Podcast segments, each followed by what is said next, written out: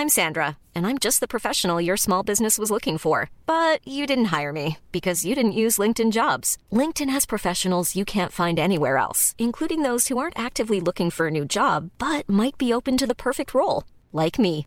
In a given month, over seventy percent of LinkedIn users don't visit other leading job sites. So if you're not looking on LinkedIn, you'll miss out on great candidates, like Sandra. Start hiring professionals like a professional. Post your free job on linkedin dot com slash people today.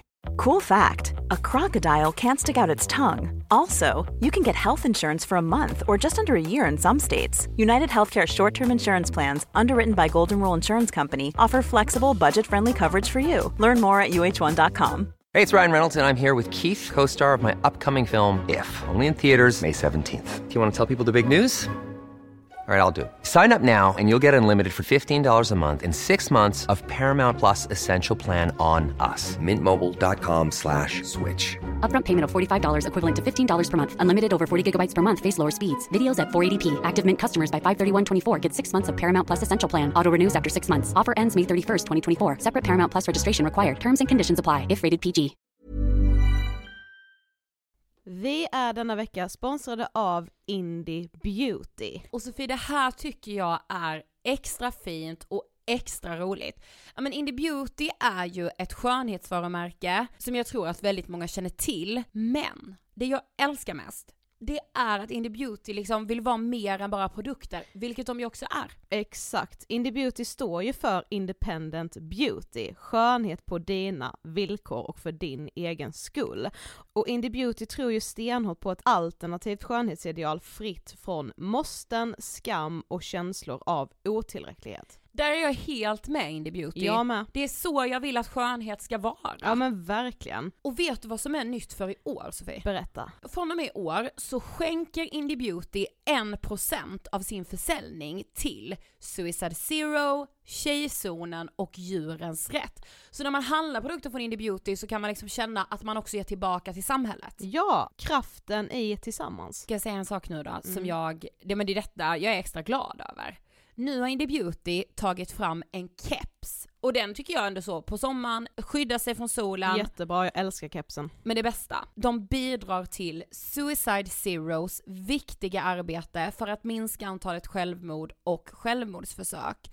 Så för varje såld keps så går hela vinsten, hundra kronor, direkt till Suicide Zero. Då kan man liksom göra nytta både för samhället och sin hud på en och samma gång. Ja, och kepsen kostar etthundrasextionio, men alltså hela vinsten går då som sagt till Suicide Zero. Mm. Så om man vill göra skillnad när man är där ute i solen, nu när den börjar titta fram, då ska man välja den här kepsen. Den säljs exklusivt på indiebeauty punkt se och på Apotea. Tillsammans kan vi skapa en ljusare framtid. Vi ses med kepsarna på. Tack Indie Beauty.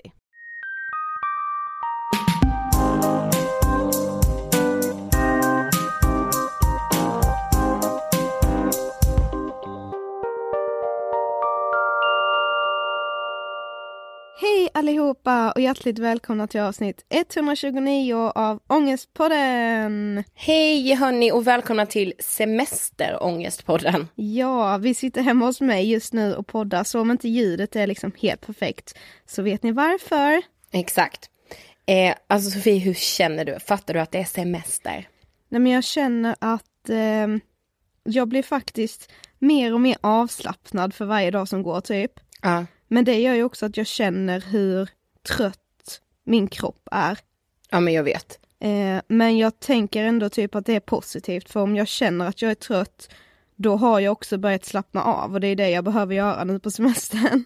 Ja, men vet du vad jag har känt? Nej. Jag slappnar av och så, det kommer antar jag. Det tar ju sin tid. Mm. Men jag håller på att gå igenom saker nu i huvudet. Mm-hmm. Du, jag håller på att processa, bearbeta grejer. Och så kom jag fram till en sak typ i förrgår. Mm. Som jag bara, jag måste dela det här i podden. Okay.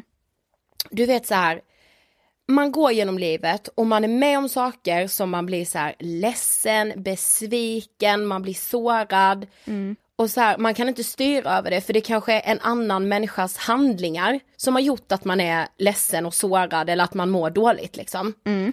Vet du vad jag har kommit på då? Nej. Jag har ju liksom gått genom livet och bärt saker som folk har gjort mot mig Förstår mm. du hur jag tänker? Så här, folk har varit taskiga mot mig, man har sagt saker, man har gjort saker som har sårat mig. Mm. Och då tänkte jag så här, när jag är färdigbearbetad med det som någon annan har gjort dumt mot mig, mm. då är inte det min grej att bära längre. Nej, helt Förstår rätt. Du? Ja, men det, det är helt rätt. Den personen som har gjort mig illa på något sätt, det mm. är den sak att bära. Den får bära att den har varit taskig, dum, sagt någonting. Mm. Jag ska inte bära det. Jag tror att en del av processen när man har blivit så här sårad eller besviken eller liksom ledsen av andra anledningar, en del av processen är att bära det själv. Mm. Eh, för ju längre tiden går, desto mer inser man att det inte är ens ansvar att bära det. Och då känner man typ det här med att man måste lämna över det ansvaret till personen som det egentligen handlar om. Ja, men precis, den som har orsakat den, typ den smärtan liksom. Mm, exakt. Det har jag tänkt på så jäkla mycket. För jag läste det på en blogg, jag tror att det var Sandra Beyes. Mm. Det var två tjejkompisar och den ena tjejen, hon hade eh, alltså hennes kille hade varit otrogen mot henne. Mm. Och då sa hennes tjejkompis till henne, hon bara, vet du vad, du ska inte bära den här otroheten mer, men han ska bära den för resten av sitt liv och mm. för det han har utsatt dig för. Så jävla sant. Och jag bara, fan vad sant. Mm. Så måste jag tänka. Usch ja, men jag har ju börjat min semester med separationsångest deluxe. Mm. Eh, för min pappa ska sälja huset som jag liksom är uppväxt i. Eller så, jag flyttade in i den när jag var typ ett år, så jag minns ju inget annat innan det. Nej. Eh, och jag har inte varit där så jättemycket de senaste åren egentligen, men när man väl så här åker dit och städar ur sitt rum. Nej, nej, nej. nej.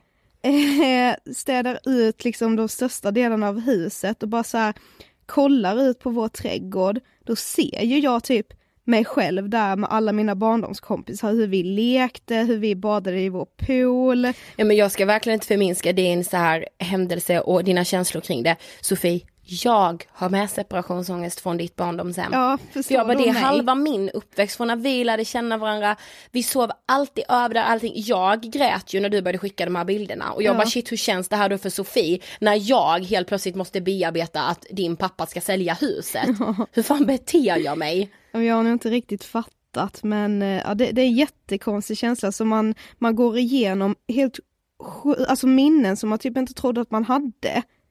Eh, väcks liksom till liv när man typ går igenom en sån process. Jag fattar. Eh, ja. Men vet du någonting som jag inte mår dåligt av och som gör mig väldigt glad? Nej. Vår sponsor lyko punkt se. De är ju våra bästa kompisar i Ångestpodden. Ja, helt klart. Ja, och vet du vad jag verkligen vill lyfta idag? Nej. Ja, men så här, Lyko gör ju en grej som är så här, highlighted by Lyko. Mm. Där olika personer blir highlightade. Vi har ju varit där bland annat. Och det finns på Lykos YouTube-kanal. Yes. Tycker det är lika spännande varje gång.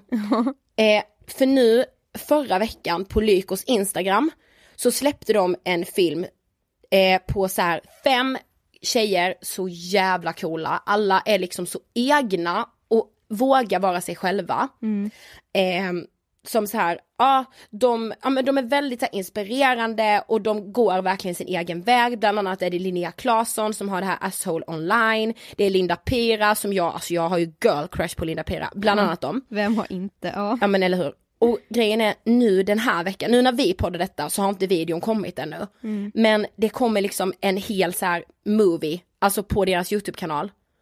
Med de här inspirerande tjejerna. Och jag tycker det är så fett att Lyko så här bara, vi vill höja de här tjejerna, de inspirerar, de går sin egen väg. Eh, och mm. så de är så här highlighted by. Och jag är svintaggad på att se den här eh, filmen på dem.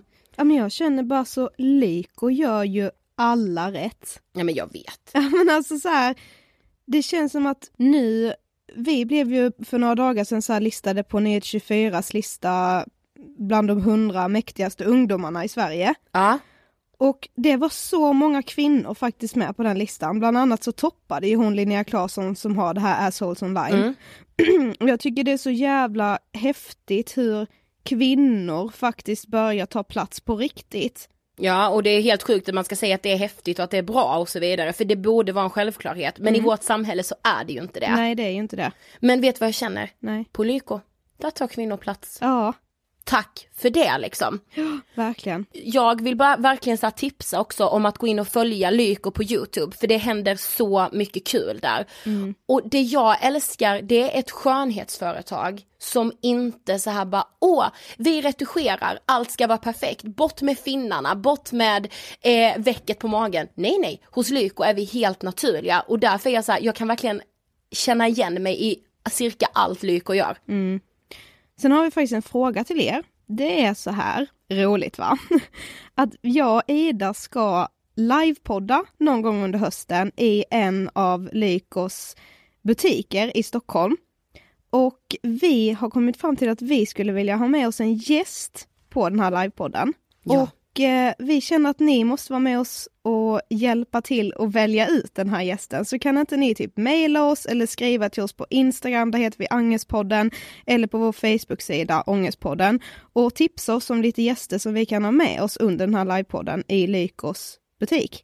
Alltså jag längtar. Jag med. Det kommer bli otroligt. Så tipsa oss som sagt, och tack lyko punkt se för att ni tar ansvar och sponsrar Ångestpodden. Och nu ska vi väl gå vidare till dagens härliga gäst.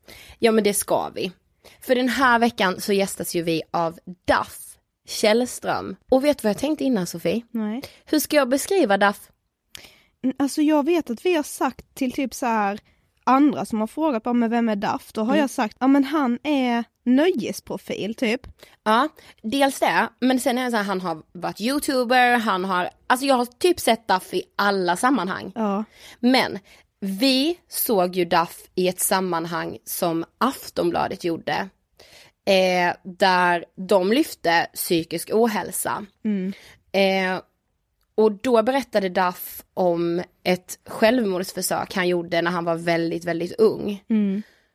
Och han pratade så himla bra om psykisk ohälsa, om att inte må bra. Så vi kände bara, vi måste ha honom i podden. Mm. Så sagt och gjort. Vi frågade Daff och han sa ja.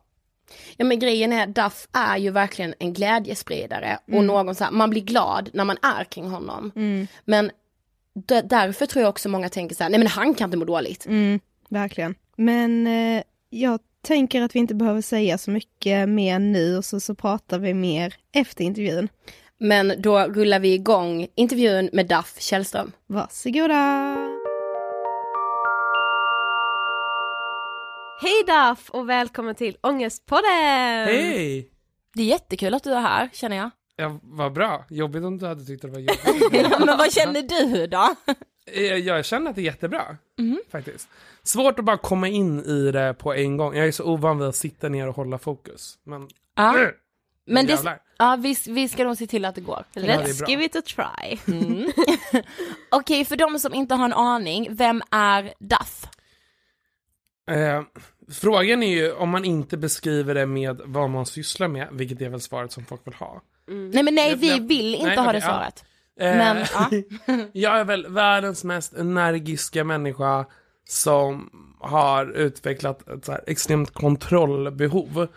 Och där kontrollbehovet och den här energin har blivit en väldigt bra kombo. Eh, så att jag gör saker hela tiden, är konstant i rörelse, men inte så vimsig, liksom. Jag har ändå koll på läget hela tiden. Mm. Mm. Vad tänker du på när du hör ordet ångest?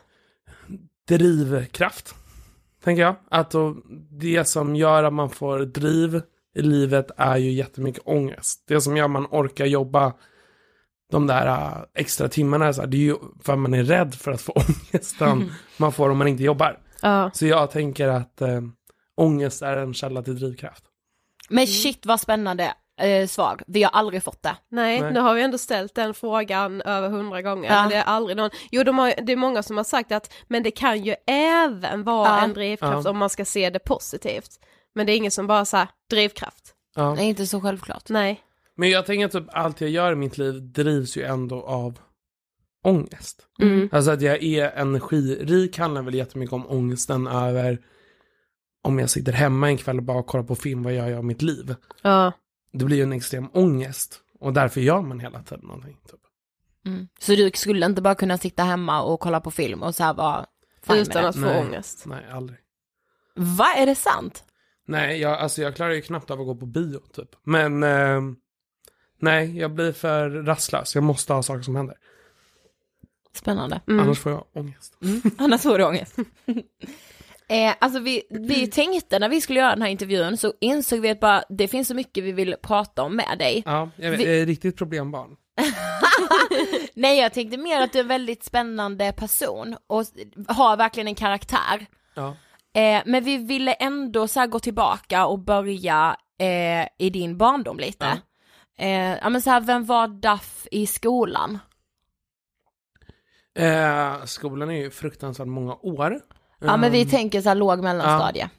Ja. Eh, lågstadiet och mellanstadiet så var jag, jag var nog väldigt, väldigt trygg.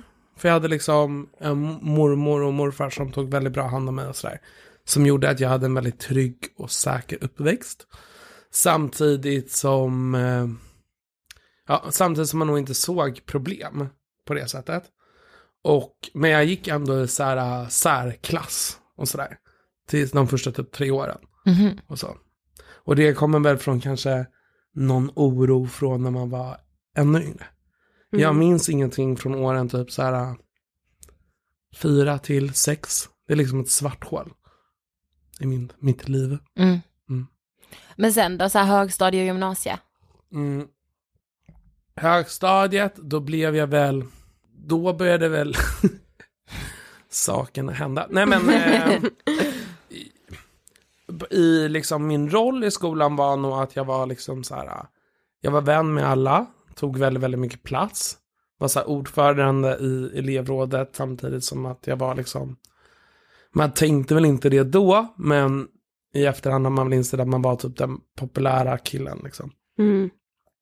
Eh, och hade vänner från alla olika typer av klass. Jag var liksom vän med alla överallt olika, oavsett årskurs och sådär typ. Och bästis med lärarna. Och... Den var jag liksom där på utsidan och utåt. Och på insidan i sexan började jag väl må, må riktigt dåligt. För då började mitt liv väl fallera samman. Så här, det här skyddsnätet man hade haft under sig liksom rycktes undan. Så men höll du ändå, fortsatte du ändå liksom upprätthålla någon sorts fasad om att du var samma person, alltså så här.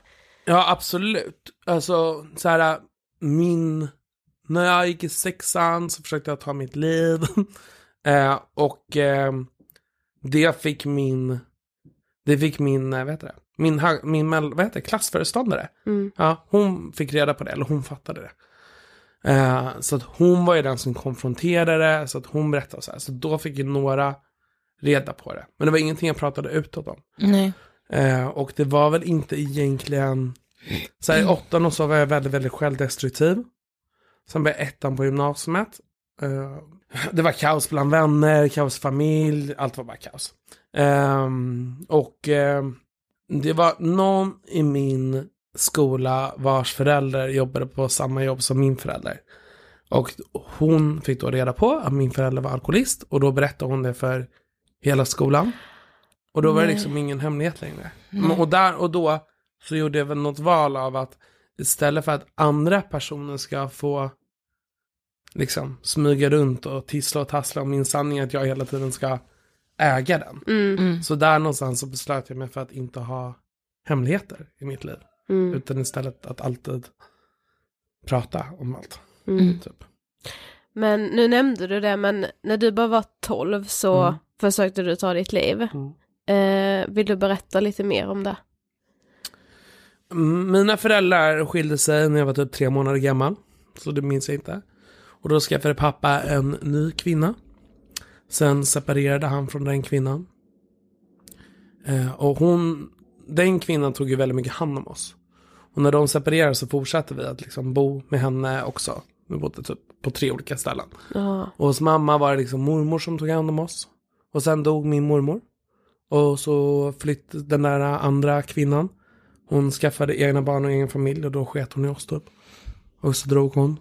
Och då var väl man liksom lite ensam kvar. Typ. Och grejen är så här i efterhand och, så här, och jag har pratat med min familj om det här och så. Eftersom han har gått ut och snackat om det typ i Aftonbladet så, där, så kommer jag ja. och fråga frågor. Ja. Ja. Ehm, och jag säger undrar om det finns någonting annorlunda vi hade kunnat göra eller sådär. Och det finns det säkert, men å andra sidan så är det så här, alla var så nya i situationen och alla gjorde nog sitt bästa. Mm. Det var bara där någonstans mitt i allt så hamnade jag i kläm. Typ. Mm. Antar jag. Men det är också skönt för jag ser det som en annan person. Jag ser det inte som att det nu är jag en sån annan människa än vad jag var då. Och alltså jag vet inte fan hur man tänker och, och filosoferar kring självmord eller om det är en diagnos eller någonting. Mm. Det, ja. Men jag tänker ju varje dag på liksom, om jag ska ta mitt liv eller inte.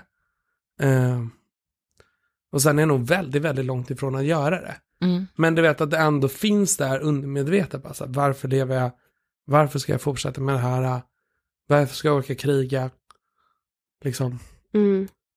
Men för du berättade just i den här Aftonbladet eh, mm. grejen som du gjorde. Ja. Att så här, tredje gången, eller när du hade gjort tre försök, ja. så var det annorlunda. Men den tredje gången, då var det annorlunda. För då liksom, då planerade jag förväg. Då hade jag misslyckats två gånger.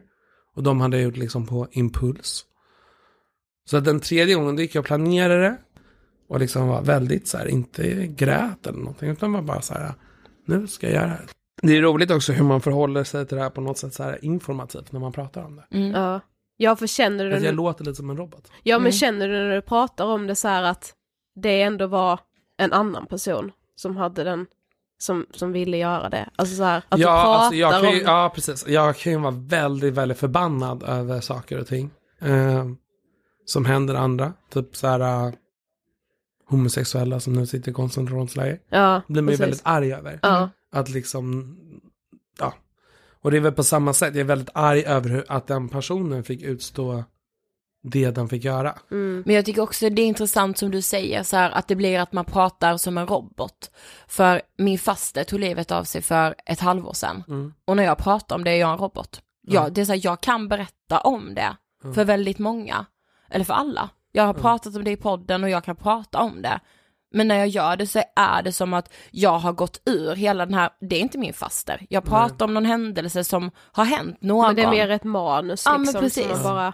Eh, det kändes verkligen exakt som när du sa. Det var en robot när jag pratade om det. Mm. För så känner verkligen jag också. Trots att jag är anhörig då liksom. Mm. Mm.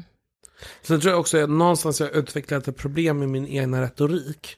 Mm. Jag brukar, om man lyssnar på Alexander Bard när han pratar, att han alltid låter bestämd och ja. han låter alltid så självklar i det han säger mm. fast han kanske inte vet vad han säger. Mm. Och jag låter lite på samma sak, som att jag har liksom en så tydlig bild av allting samtidigt som jag egentligen kanske inte riktigt Nej, har precis. det. Mm. Typ så.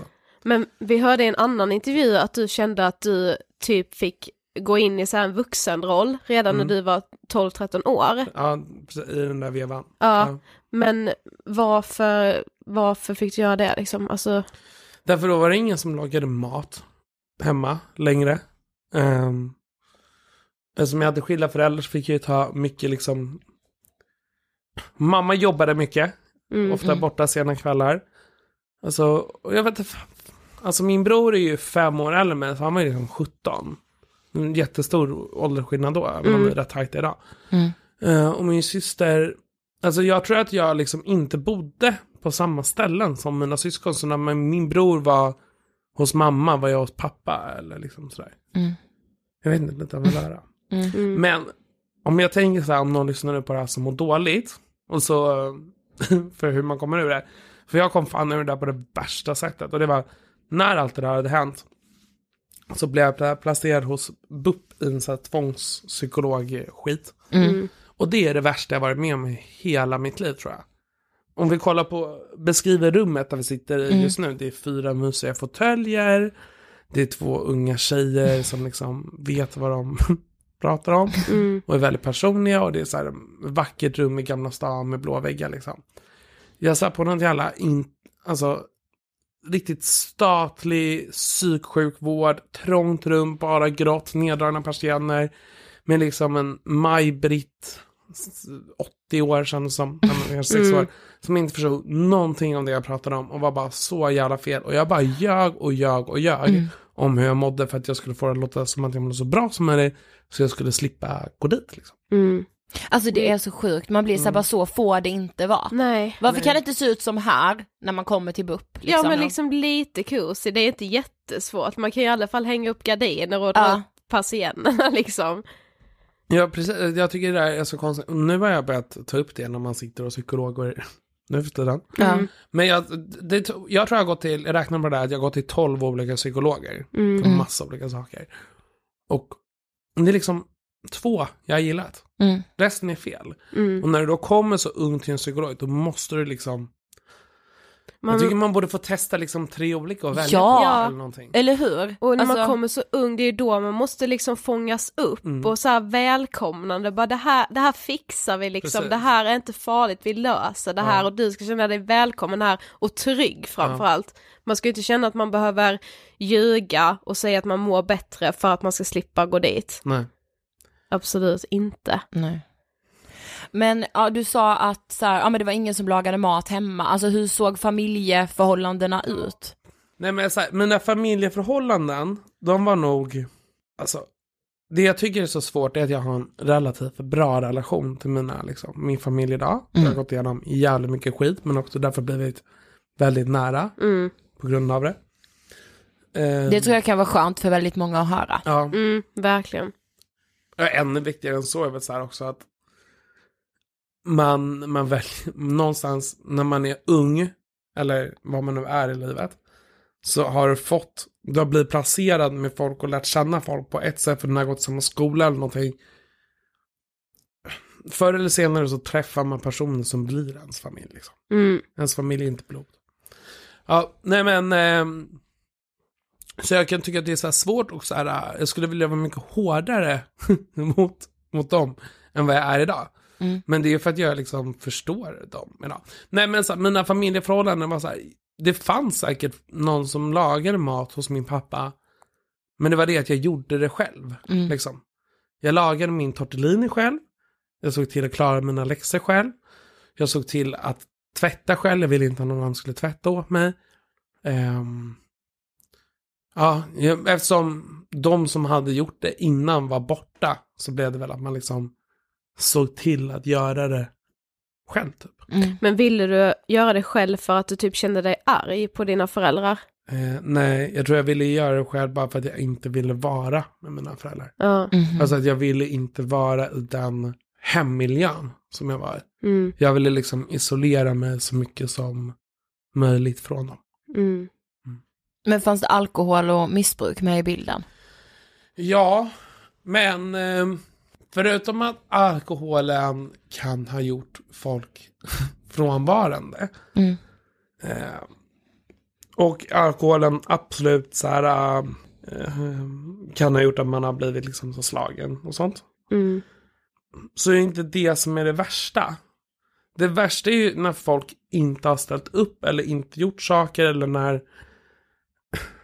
när de inte har varit berusade. Och... Eh, Och då inte ställt upp. Mm. Den är värre, liksom. Psykologiskt. Uh. Nej, men klart, jag självklart förstörde alkoholen väl jätte, jätte mycket. Och det är jättejobbigt att komma hem och bara... Kommer den här personen leva? Eller låsa in sig på sitt rum för man är rädd för en person? Eller liksom... Eh, jag skulle ändå säga att den ändå... Det är inte alkoholen i själv som har varit problemet. Problemet är liksom konsekvenserna av alkoholen. Mm. Uh. Mm.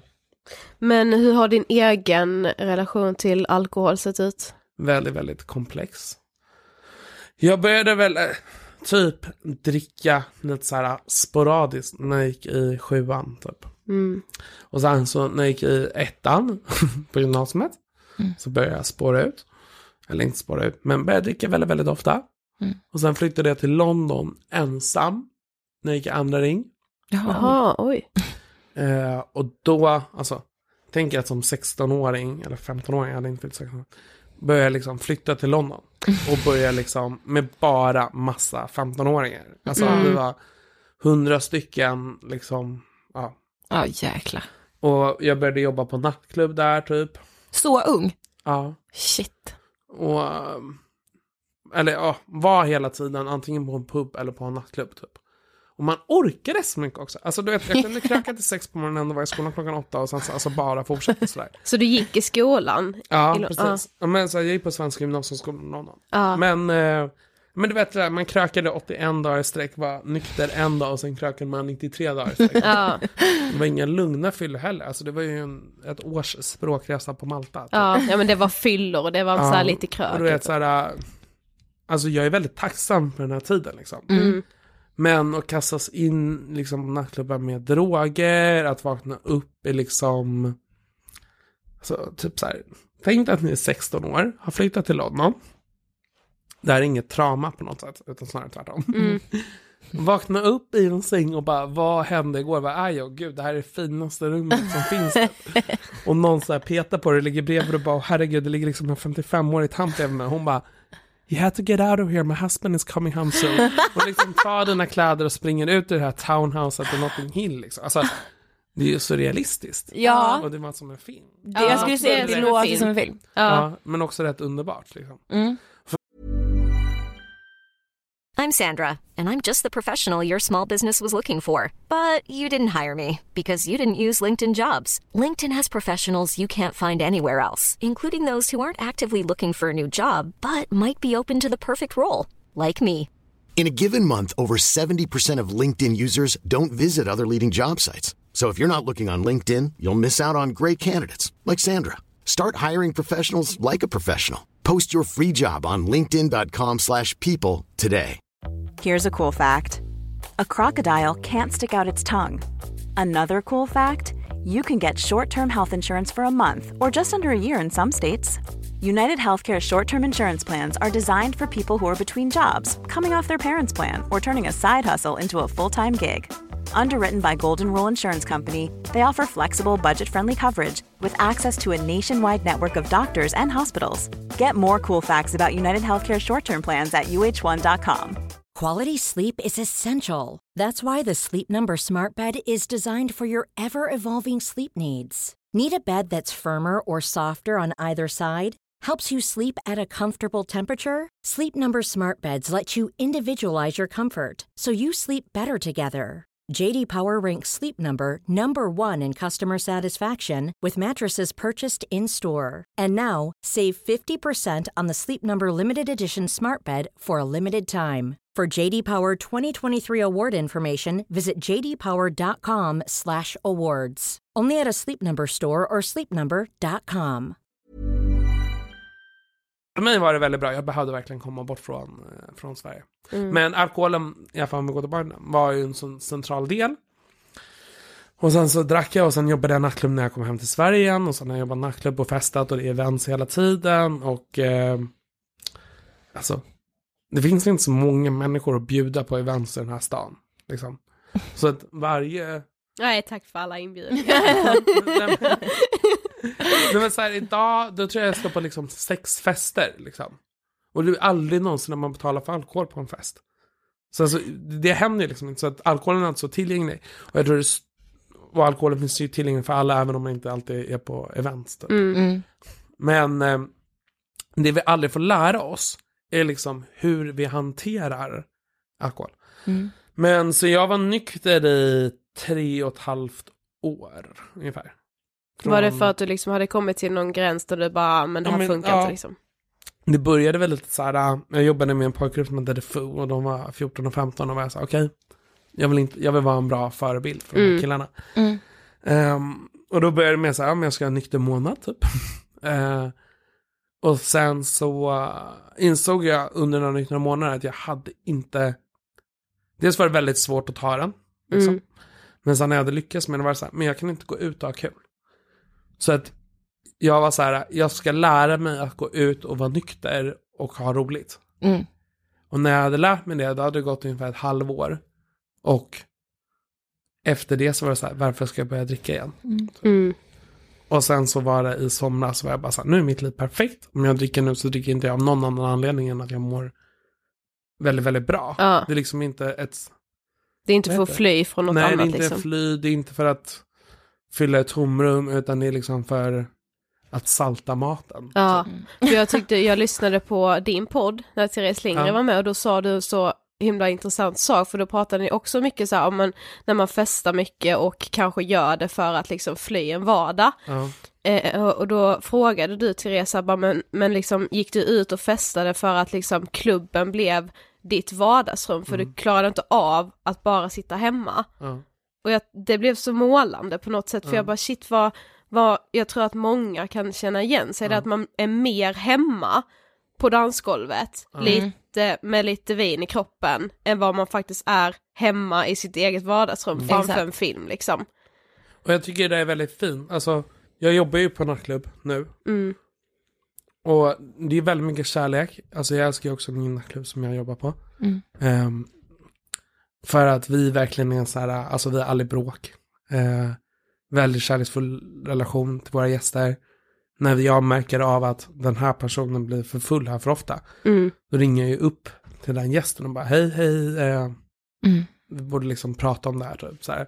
Vi har en väldigt personlig relation till våra gäster. Mm. Så borde det fan vara överallt. Ja, men det borde vara en självklarhet. Ja! Men, eh, men, men det gör ju också att det är väldigt härligt. Om du mår dåligt en dag så kan du komma dit och liksom träffa vänner. Och de alla är väldigt öppna.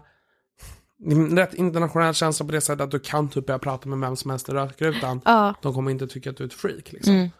Och du vet så här, få träffa nya människor och få liksom en break från från ångesten i vardagen. Mm. Ja. Något annat som vi tänkte också att vi ville mm. prata lite om är bekräftelsebehov. Mm. Skulle du säga att du har ett starkt bekräftelsebehov? Ett enormt bekräftelsebehov. Mm. Varför då?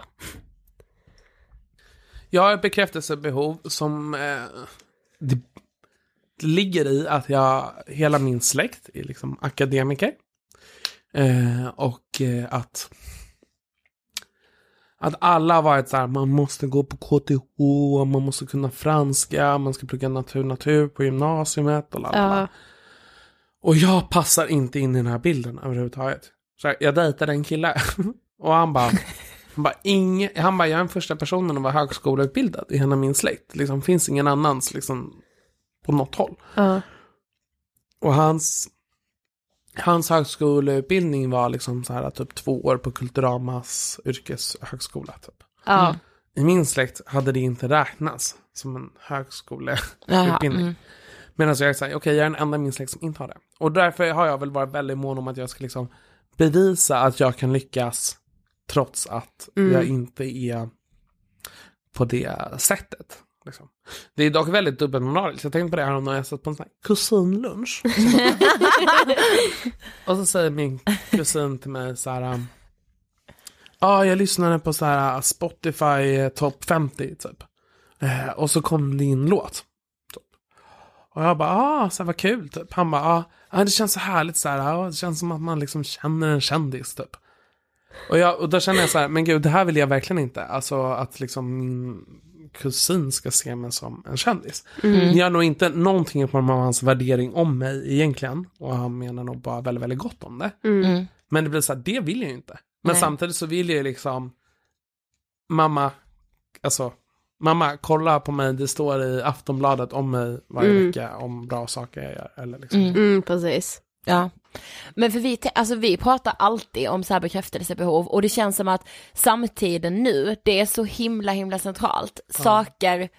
saker blir mindre viktiga så länge folk så här kan behålla någon slags, ja, men ja. så länge man kan stilla sitt egna bekräftelsebehov. Ja. Men det är också sjukt vad man får sitt bekräftelsebehov fyllt ifrån. Mm. Ja. Alltså, vad fyller du ditt från då? Nej, men det där tänker jag väldigt ofta på. Väldigt sällan när någon är så här, åh, du är så duktig, eller du är så himla bra, eller sådär. Som man känner. Mm. Det spelar typ ingen roll.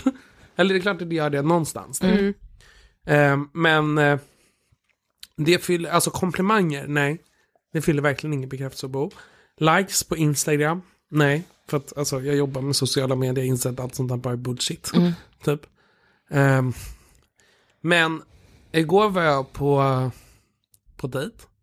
Mm. Och då så var killen, han bara, jag tänker att jag ska bjuda, jag gillar att bjuda. Mm. Han bara, så, han bara, nej, jag vill verkligen, verkligen bjuda dig på det.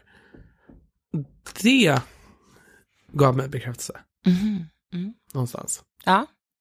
Det är intressant att när man liksom bjuda mig på något. Ja. Ja. Det är ja. intressant när man märker liksom i efterhand. Alltså så här, ja, du kanske inte innan den där middagen kanske du inte förväntade dig att det skulle fylla din bekräftelse. Nej. Om han skulle få bjuda, eller mm. ifall han skulle bjuda. Ja.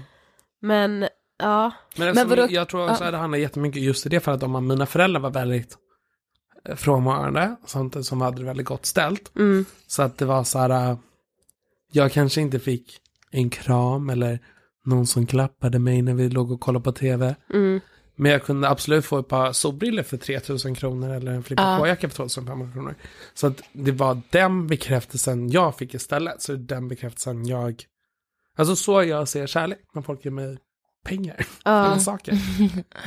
Men ja, men det är så himla intressant. Men jag, kan inte ni få så här att ni liksom äcklas av er själva när ni bara känner så här, gud, alltså jag måste få bekräftelse någonstans. Jag kan bli så här att jag nästan blir galen. Jag bara, jag måste lägga ut en selfie nu, jag bara måste liksom. Ja, för vi är nog, vi har nog inte kommit lika långt som dig att inse att likes bara är bullshit. För vi är nog fortfarande nej, fast jag är mer så, nej, nej, alltså jag är mer så här, han, alltså någonstans speciell. Mm. Han måste lika den här. Ja. Annars kan jag kan radera bildjävlan. Alltså. Ja. Så kan jag vara. Ja. Det är jättekonstigt också att det spelar en sån jävla stor roll vem som bekräftar det. Mm. Ja. Ja! Alltså det är helt sjukt. Det är ju skillnad om någon kommer till mig om, alltså såhär, A kommer till mig och säger vilket bra poddavsnitt. Ja. Det var i torsdags. Mm. Jag kan vara såhär, okej. Okay. Och sen kommer B och säger det. Helt olika. Ja. Ja. Tänk, alltså det, usch. Och då kanske inte ens B ger en lika stor komplimang nej, som nej. A gjorde, men exakt. Det är ändå den personen. Men för liksom. en sak, om det kommer fram någon när ni är på krogen och så, så här, hej gud, jag lyssnade på ert poddavsnitt med Bianca, jag tycker det var så himla fint. Mm. Väger det tyngre än om det är liksom en kompis som bara kommer fram och bara, gud vad bra poddavsnitt. Gud, vad Oj, vad svårt. svårt. För, för mig ja. betyder det ju skitmycket. Ändå fast, alltså, ja, men du säger ja, fast det betyder ja. väldigt mycket än kompisar. Ja, det gör det, men då är det ändå så här... Du måste säga det. Ja, ja, eller hur? Man så kan tänka. tänka. Det är så att en helt okänd person så här, ja. är ute och tar tid av sin kväll mm. och säger det till mig. Det tycker jag typ. Jag alltså, det men mitt problem till. ligger ju i att jag blir svinglad när någon gör det. Alltså där och då är det samma. Alltså jag bara, åh jag vill bara krama dig. Liksom blir så jävla ja, glad. Kan vi inte bara gå hem ihop? Men Nej, det håller ju inte i sig. Alltså jag, det, jag lever ju på den bekräftelsen i... Tio sekunder. Ja. Men det är väldigt fint. Jag tycker så här, jag älskar mycket mer bekräftelsen från random människor. Eller när random mm. människor kommer fram bara för att ta en bild med dig eller någonting. Mm. Det, det liksom väger tyngre. Um, samtidigt som man blir...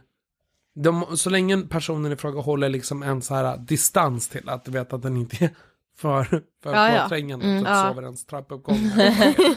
um, så tycker jag att det är okej. Men... Jag tycker den är finare. Nu antar jag att ni inte får utstå så mycket hat. Typ. Nej, Nej, inte så, inte mycket. så jättemycket. Nej. Men för en grej som ger mig bekräftelse är också hat. Alltså ah. när någon kommer, så här, varje dödshot man får eller något sånt där. Det, det är en enorm bekräftelse. För då är det mm. så här, nu har jag gjort någonting som har påverkat. Mm. För får du inget hat, då kommer du bara med självklarheter. Ja, men mm. exakt. Ja, så ja men jag förstår sant. vad du menar. För vi har ju inte, hat ska jag inte säga, men vi, det är ändå många som typ har ifrågasatt oss väldigt ja. mycket typ under hela vår gymnasietid. Och det gav ju mig så extremt mycket bekräftelse. Mm. Mm. Absolut. Eh, ja. Men du känns så himla så här, alltså... självklar som ja. person. Alltså man får liksom intrycket av det att du vet precis vem du är och vad du står för och bla bla bla så här. Ja. Men vi har ändå förstått att du har haft en väldigt dålig självkänsla. Ja. Hur kommer, alltså, hur kommer det sig? Jag nådde botten för vad är det nu? Fyra år sedan typ. Mm. Alltså jag alltså, problematisk barndom la la la som skulle bli vuxen. Mm. Och jobbade på det mycket, jag har alltid jobbat mycket. Och det gått bra när jag jobbat. Men jag kunde inte ta betalt för mitt jobb överhuvudtaget. För att jag kände att jag är inte värd det här liksom. Och sen så, och det här har jag fortfarande problem med än idag. Nej men, och sen så bara var så här, alltså jag mådde så dåligt och jag var så här, jag behöver någonstans att bo. Jag fick ingenstans att bo. Och så liksom, jag ville inte bo hemma för att det gick inte liksom. Och då, när jag var då tjugoett typ, då hamnade jag liksom ute på, eh, på gatan. Eh, för jag visste inte vad jag skulle ta vägen. Alltså du var hemlös? Ja, hemlös. Mm. På något sätt ändå självvalt hemlös. Konstant. För mm. jag, hade, jag har ju folk att ringa. Liksom. Hade ja. jag ringt till min syster och bara, jag har ingenstans att bo så hade jag fått komma dit. Mm. Men jag kände mig, alltså jag kände så här, jag är inte värd det här. jag är inte värd att ha någonstans att bo. Jag, jag, är inte, jag har inte det värdet som människa. Och där, och jag är inte värd att få ta betalt. Jag är inte värd att liksom ta hand om mitt liv. Och så, så då var jag verkligen på botten och bodde liksom ute i Tanto under en bro. Eh, och eh, sen flyttade jag hem och sen var det liksom av och på med lite problematisk höst. Och så sa jag till typ, jag sa till mina föräldrar, jag bara, jag behöver en förklaring. Jag behöver att ni förklarar för mig varför jag inte liksom är, varför jag inte får samma förmåner i livet som mina syskon. Typ. Samma hjälp. Eh, jag vet, de vill inte plugga vidare liksom, men ni behöver, och jag menar, jag accepterar att ni inte kommer göra det, men ni måste argumentera för mig varför det är så här. Mm. Eh, ja, och eh, fick liksom ingen svar från det där av min mamma. Och då sa jag upp kontakten med min mamma. Och efter jag sa upp kontakt med min mamma så började jag må. Hon har alltid varit väldigt ifrågasättande. Och varit så här... Äh, men bara klankat ner på allting man har gjort. Mm. Mycket nog egentligen inte för att hon har tyckt att det var fel. Men mycket mer för att hon liksom... Hon har den bilden typ. Och bara mm. så här fräcker ner den. Äh, och så liksom... Började jag liksom ta mig upp och så efter tre månader så hade jag liksom en ersättning. Efter fyra månader började jag träna. Efter sju månader så var då jag blev liksom nykter. Mm. Och sen började livet liksom rulla på. Jag hittade en bättre psykolog. Började ta tag i problem. Och sen någonstans därefter så har jag väl eh, valt att inte må, må dåligt och att inse... Alltså, det svåra som finns är att tro på sig själv. Mm. Men tror man på sig själv och att man kan göra saker, då kan man fan göra allt. Alltså, mm. jag har ingen talang på det sättet. Jag är inte utbildad. Alltså, jag kan inte sjunga, men jag har ändå släppt låtar och ett artistkontrakt med Universal. Alltså, jag älskar sånt. Alltså, yeah, I love bara, it. Man tycker det är... Man bara kör. Man bara tänker, men jag kan göra det här. Liksom. Uh. Jag kan göra stora reklamkampanjer för liksom... Som frilansande tjugosex-åring så kan jag ändå ha liksom jättestora kunder som typ T V tre eller, eller alltså gigantiska kunder. Mm. Bara för att jag tänker att jag kan göra det. Och bara du tänker att du kan göra, alltså jag menar, idag finns Google, så när du undrar något så du bara gör det. Eller mm, precis. Så här, det jag inte kan, okej, okay, ja, men jag kan inte ekonomi, då får jag ringa någon som kan ekonomi. Ja, eller så här, ja, exakt. Säljer bolag om man ska ha en skalbolagsdeklaration. Men fan har koll på vad man har skalbolagsdeklarationer. Så det är helt vansinnigt. Men det är så här, att man då tänker så här, men jag, jag kanske inte kan det här. Men jag kan lösa det här. Liksom. Mm. Och bara tänka så hela tiden. Mm. Men kan du ändå känna idag liksom, att du har en god självkänsla och ett bra självförtroende? Eh, självkänsla, ja. Mm. Eller så här, jag litar väldigt mycket på min yrkesmässiga prestation. Eh, kanske inte jättemycket på min eh, privata, eller vad säger man? Mm. man ja men att du, så här, du, du har din arbets uh. den rollen är du väldigt trygg i, men precis. Sen vem du skulle vara utan ditt jobb kanske uh. är mer osäkert, men alltså, det känner jag ju verkligen igen mig så mycket. Mm. Mm. Men jag tycker det är så svårt, för jag tänker så här, när man jobbar så kör man liksom, och när man inte jobbar är privat, och du vet så här, ja, men typ när man dejtar någon då. Mm. Ja.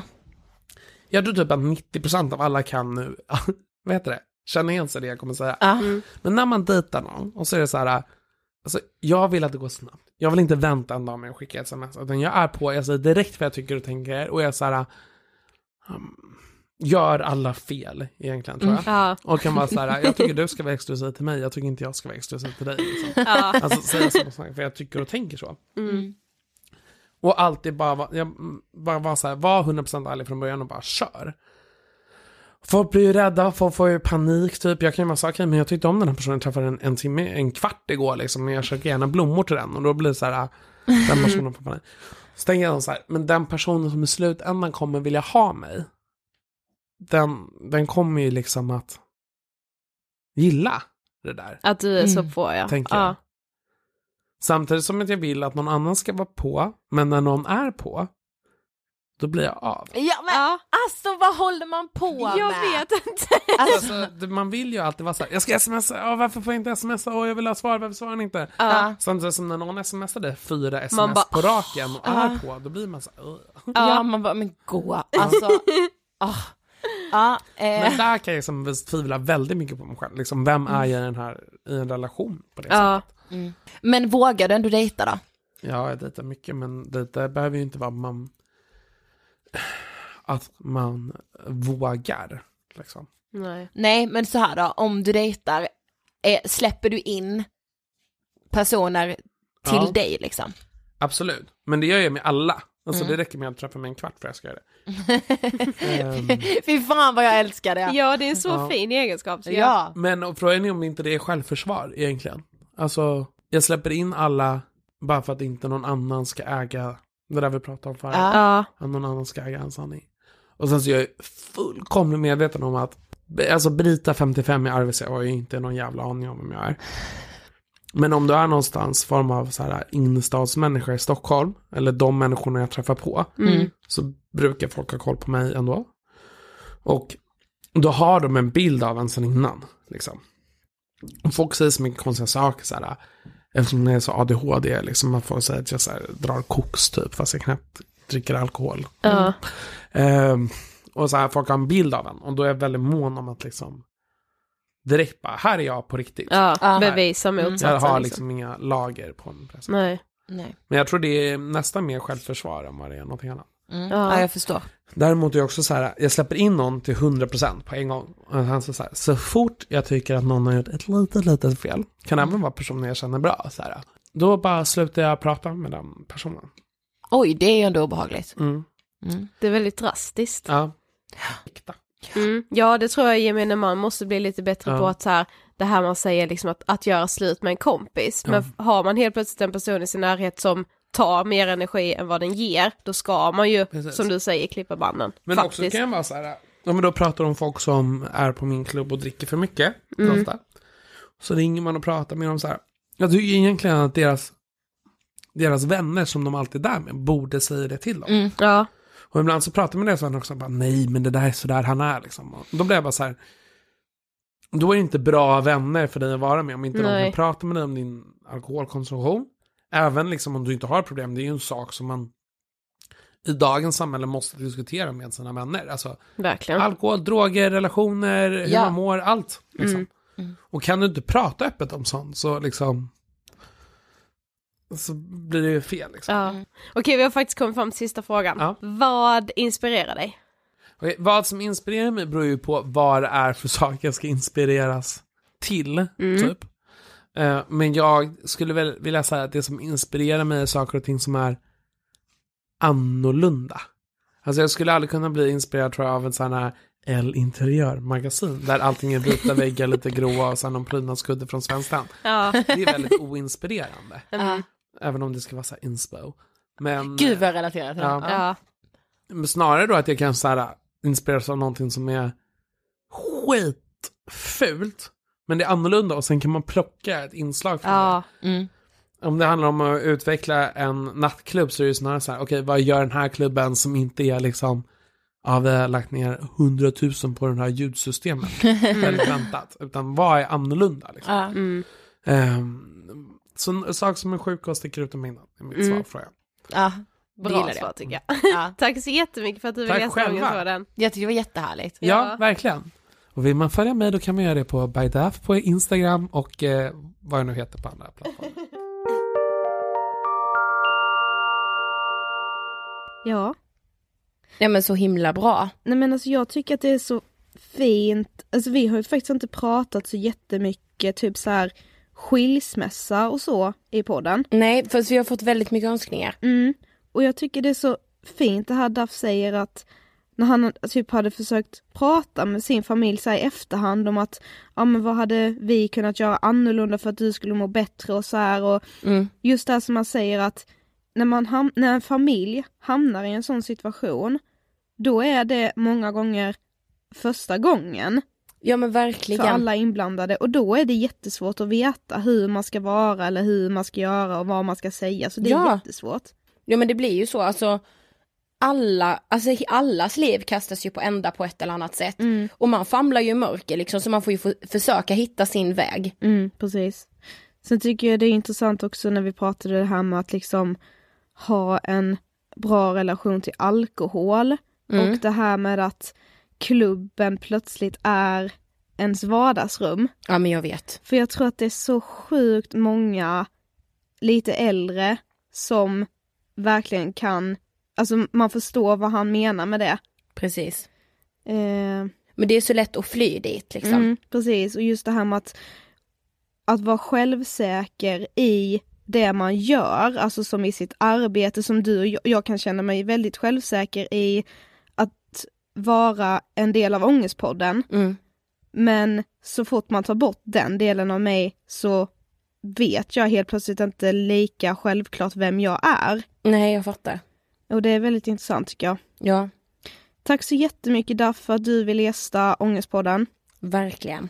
Eh, vi pratar ju faktiskt, eller Daff nämner ju det i intervjun att han har ett eh, skivkontrakt. Mm. Och vi tänkte ju faktiskt att vi skulle avsluta hela den här podden med en av hans låtar. Ja, ja, ja, jag som älskar vi... den låten. Ja. Alltså verkligen, jag tror jag dansar till den varenda helg. Ja, gud ja. Sen den kom har jag gjort det, helt ärligt talat. Samma är det. Okej, men jag känner nu att nu är det dags för veckans hiss. Mm. Eh, och vi bestämde ju att vi skulle ha en gemensam. Yes. För jag nämnde detta i början, men vi vill verkligen hissa Lykos YouTube-kanal. Mm. Eh, det, ni, hittar, ni kan bara söka på Lyko YouTube på YouTube typ, så kommer den. Mm. Eh, och deras highlighted by-filmer. Mm. För där får man ta del av olika personer, kända, mindre kända, samtidigt som man visar olika skönhetsgrejer som både du och jag är så intresserade av, Svi. Mm. Så kommer man på djupet och pratar om ja, men, mer viktiga saker. Mm. Förstår du vad jag menar när jag säger så viktiga saker? Alltså ja, mer men, mänskliga så... grejer liksom. Ja, precis. Det är liksom den yttersta ytan blandad med det djupaste djupet. Exakt. Och det så. Blir en så himla fin kombo. Mm. Så det vill jag verkligen hissa. Mm. Håller med. Okej, men eh, vår semester rullar vidare. Yes. Och nästa vecka, jag är så nervös så alltså jag får lite panik faktiskt. Ni är många som har frågat, men nästa vecka är det alltså dags för Idas lilla sommaravsnitt. Ja, alltså snälla ni måste stötta mig för jag är så rädd för det här. Och ne- veckan efter det kommer alltså mitt. Är du inte nervös? Jo, lite. Okej, men nu kommer i alla fall en låt som heter Medveten som fan, som bland annat Daff har gjort tillsammans med Chuck, Thomas Oscar. Kolla in dem på Instagram om ni inte har gjort det. De är skitroliga. Och följ Daff, han heter By Daff. Yes. Okej, den här låten är ju vår sommarlåt, Sofie. Ja, det är den verkligen. Ha det bäst, så hörs vi tillsammans om tre veckor. Men nästa vecka, då hörs bara vi. Oh my god.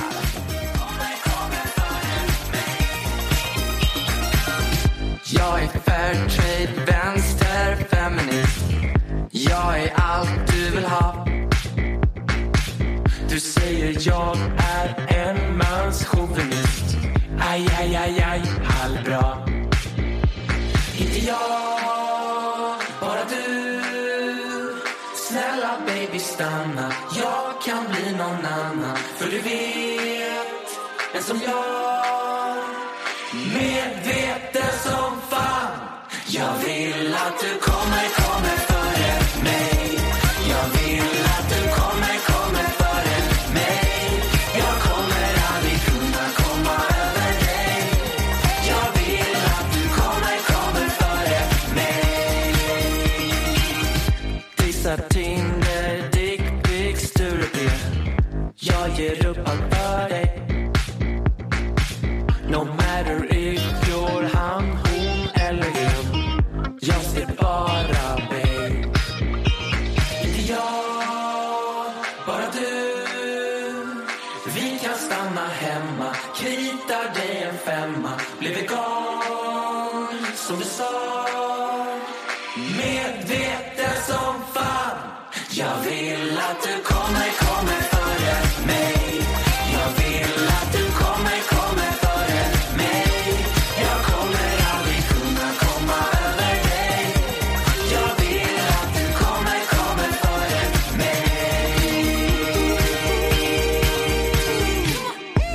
Men jag tycker faktiskt selfien är ett politiskt ställningstagande.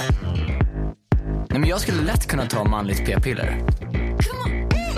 Jag tänder ju bara på personligheter. Är det omf eller portabello på början?